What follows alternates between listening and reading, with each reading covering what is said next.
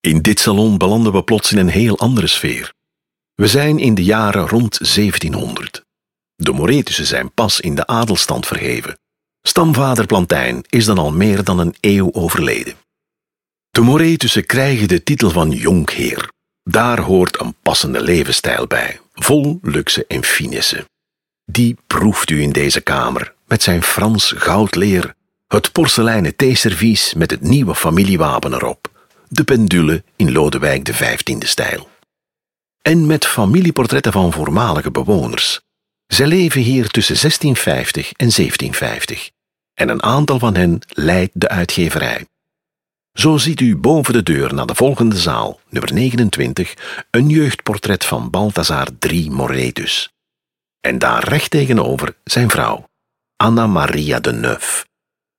Naast de kast kijken twee van hun drie zonen en hun echtgenoten ons aan op portretten uit de tijd van hun huwelijk.